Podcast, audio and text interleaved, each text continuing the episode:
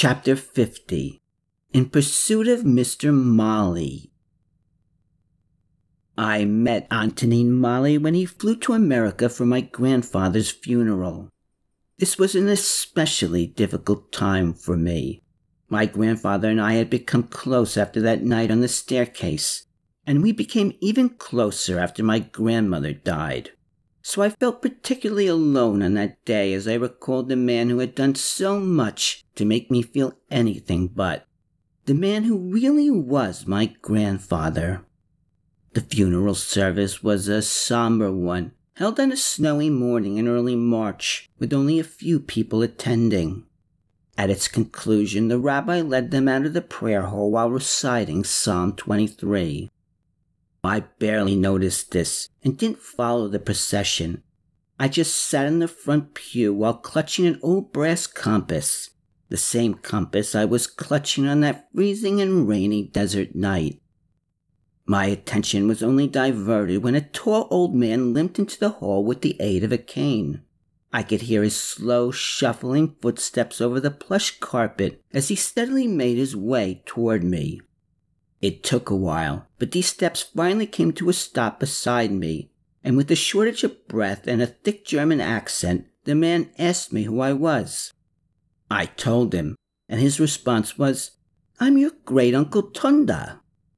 This news caused my jaw to unhinge, and I muttered, I thought you were dead. My grandparents thought so. Tunda chuckled at this as he sat next to me and said, There are times I wonder myself. How did you even know my grandfather had died? I asked. I kept close tabs on him, as you Americans say, he answered, and on your grandmother as well.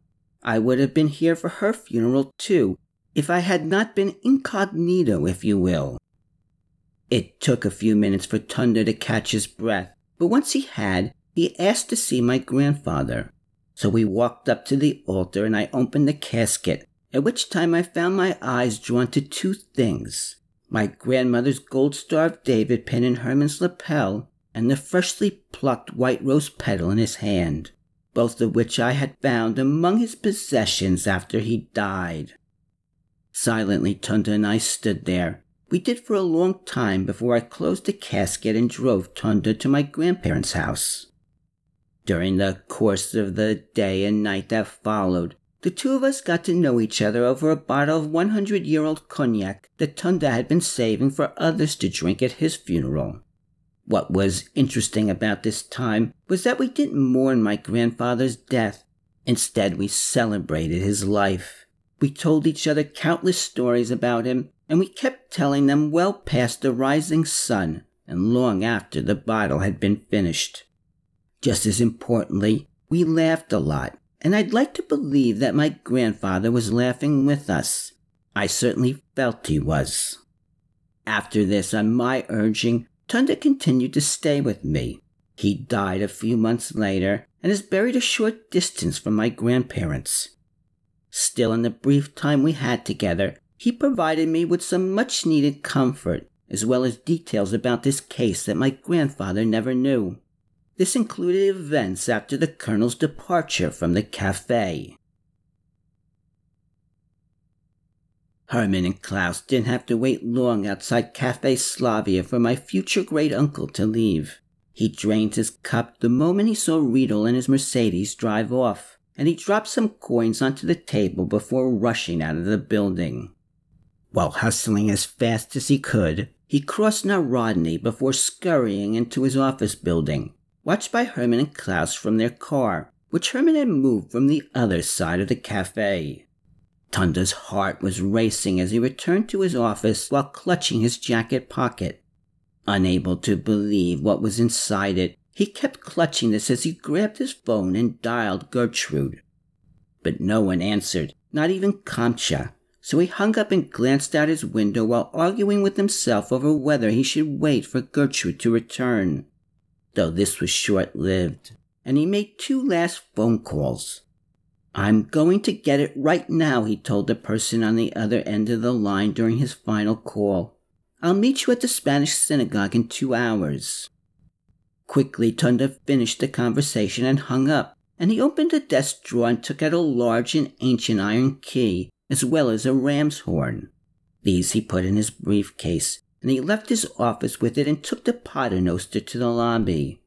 From there, he scurried outside the Palatstuni into a Tatra 77 parked outside the building, and he sped across the same bridge that Hermann and Klaus had recently followed Riedel over, with Hermann now following him.